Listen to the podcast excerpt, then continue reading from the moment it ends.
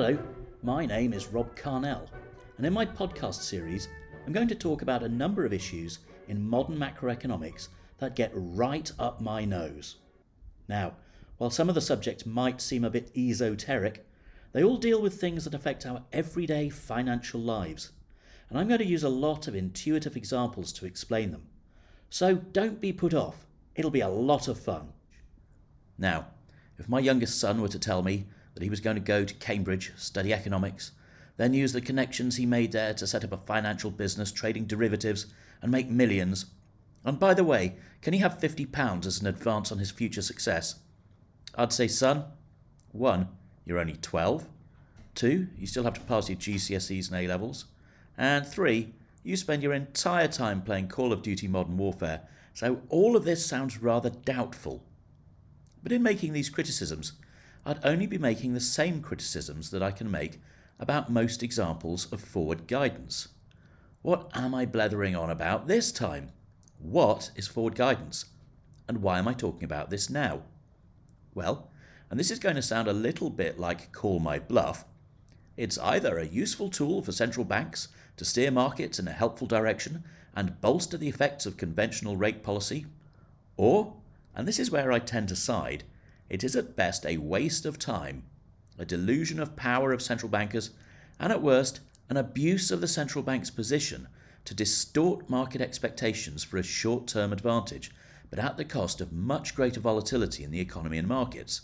And I'm talking about this now because a number of central bankers, mostly at the US Federal Reserve, though not all, are trying to have us believe that they still have a useful job to do because rather than being out of policy tools, they still have plenty of options at their disposal, including forward guidance.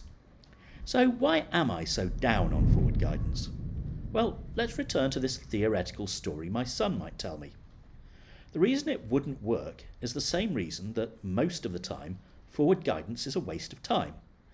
To be effective, a piece of guidance needs to be consistent with the background facts. In this case, the lack of qualifications of my youngest and his attitude to hard work. And only if it is consistent will it be effective in making me even hesitate before refusing to lend him 50 quid. So, these three critical concepts one more time. Effectiveness requires credibility, credibility requires consistency.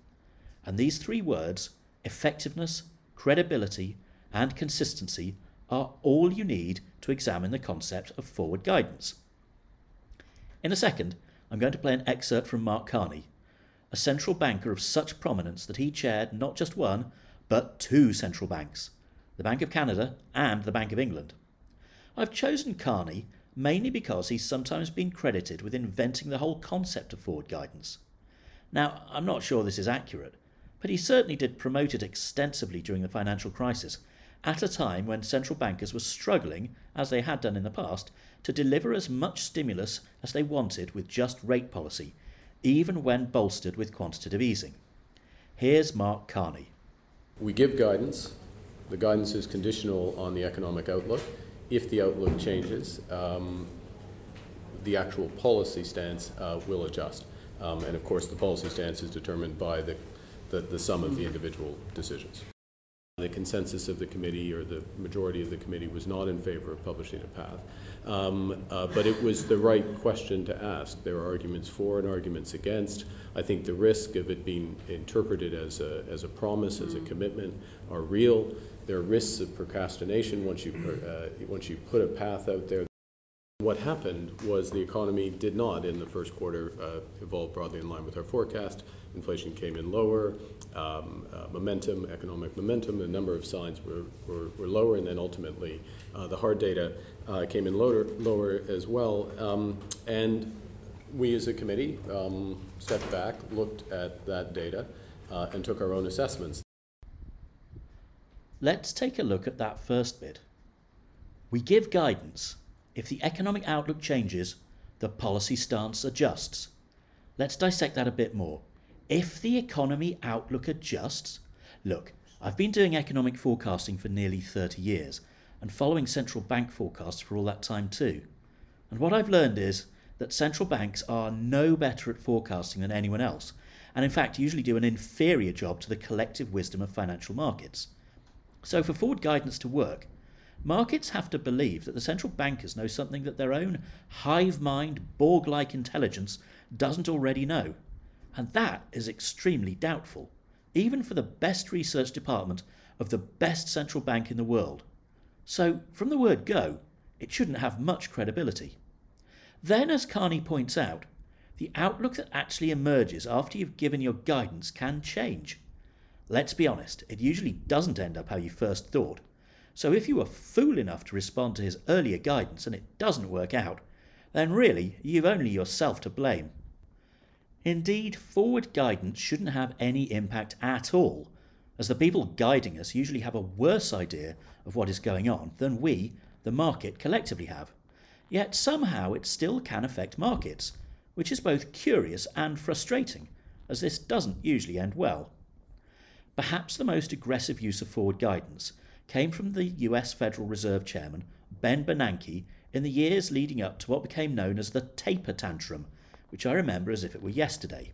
The exact timing of the financial crisis is a bit blurry round the edges, but for the sake of storytelling, it's enough to state that after a sharp deterioration of global growth and in financial markets through 2007 2008, economies began to turn mid 2009. And at that stage, having witnessed unparalleled easing by central banks, including by the Federal Reserve, who bought trillions of dollars of Treasury bonds as part of their quantitative easing program, markets were keen to know when this was all going to reverse, and they may at times have been a bit hasty in their pricing of the market unwind or taper as it became known. Now, in a sign of the times, as negative rates aren't quite as unthinkable now as they were back then, the Fed got to thinking about ways in which to deliver more easing with the limited tools at their disposal. Now, imagine that you're in charge of monetary policy. You aren't allowed to lower rates below zero, and what you really want to do is bring down longer dated yields on which many market relevant lending rates, like mortgages, are based. If the economy is in such bad shape that it could really do with short term policy rates being minus 2% for a year, but you can't lower rates below zero, then you can achieve an equivalent effect by asserting to the market an equivalent zero rate policy, say zero rates for two years, not one. Now, that would all be fine, as the two year pledge would be consistent with the bad state of the economy and therefore credible, so financial markets would move to price that in and the economy would benefit from the guidance. But central bankers are human, though you'd sometimes wonder listening to them, and they also think that they always know best, and also have a tendency towards, well, greed. So, although in the previous example, the consistent message to deliver the right policy was a pledge towards two years, when forward guidance has been given, it's often tried to do even more, pledging rates on hold way beyond what was really required. After three separate bouts of quantitative easing and one twist operation to give that asset purchasing even more leverage at the longer end of the yield curve, by early 2013, markets were beginning to sense the imminent end of the policy. But the Fed continued with its very terse announcements. Then, in May 2013, Fed Chair Ben Bernanke announced that the Fed might step down the pace of their asset purchases in the next few meetings having bought into the previous assertions of easy policy for the foreseeable future, Treasury yields surged, and despite maintaining that this had no bearing on short term interest rates, it also led to markets pricing in more rate tightening over the coming months than had been the case before the announcement. In the end, the taper didn't actually start until the following January, but it's often announcements that have the biggest market impact, not the actual events themselves which I suppose is what has given central banks the idea to use forward guidance in the first place. To describe what is going on with a simple analogy, consider a child playing with a ball in a swimming pool. The ball floats at equilibrium on top of the water, but if the child places enough pressure on the ball, he or she can push it underwater. This is basically what a greedy version of forward guidance does. It takes markets to a place where they have no right to be, and certainly to a more accommodative position than they would reach if simply left to their own devices. But it isn't a sustainable position. it takes quite a lot of effort to keep the ball submerged, and when eventually, after lots of denial, the central bank reluctantly admits that things aren't going to remain as easy for as long as it had been maintaining, then there is a need for a sudden repricing, or in the case of the swimming pool, the ball shoots up and hits the child in the face, before then returning to floating at equilibrium on top of the water. So, to conclude, forward guidance does not and cannot deliver something for nothing. In fact, its only use is if markets are unrealistically pricing in too much tightening. If the central bank genuinely believes and intends to keep rates lower for longer, then it could be of help in guiding markets to a more appropriate position.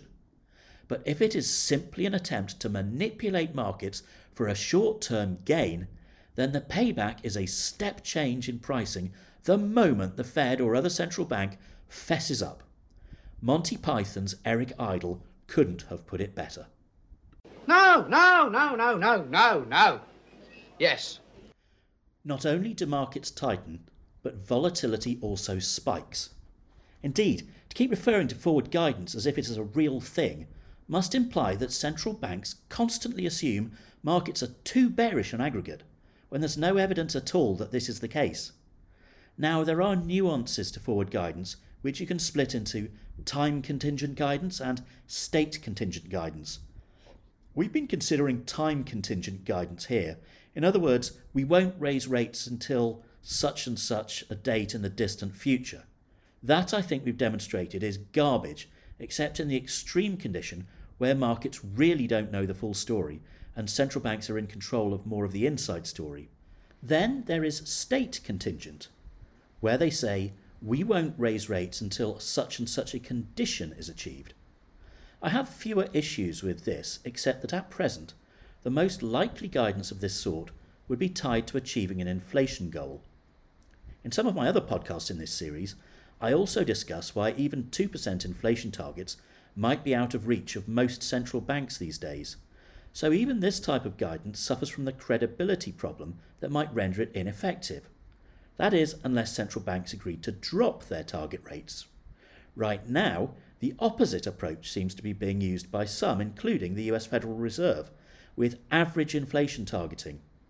If central banks can't even hit 2% inflation with their current tools, then the basic interpretation of a policy which says we won't raise rates until inflation has consistently exceeded 2% for some time is that rates won't ever be raised again.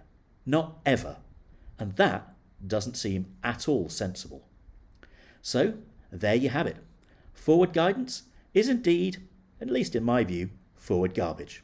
And the next time you hear your central banker telling you that all is well, they still have forward guidance, it's time to worry. Things really must be bad.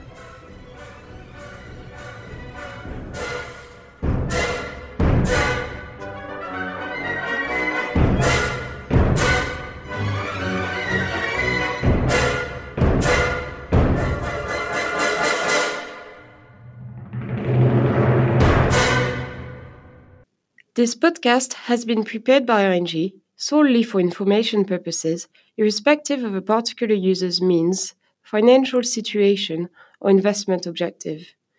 The information does not constitute investment recommendation, nor is it investment, legal, or tax advice, or an offer or solicitation to purchase or sell any financial instrument. Read more at think.ing.com slash content dash disclaimer.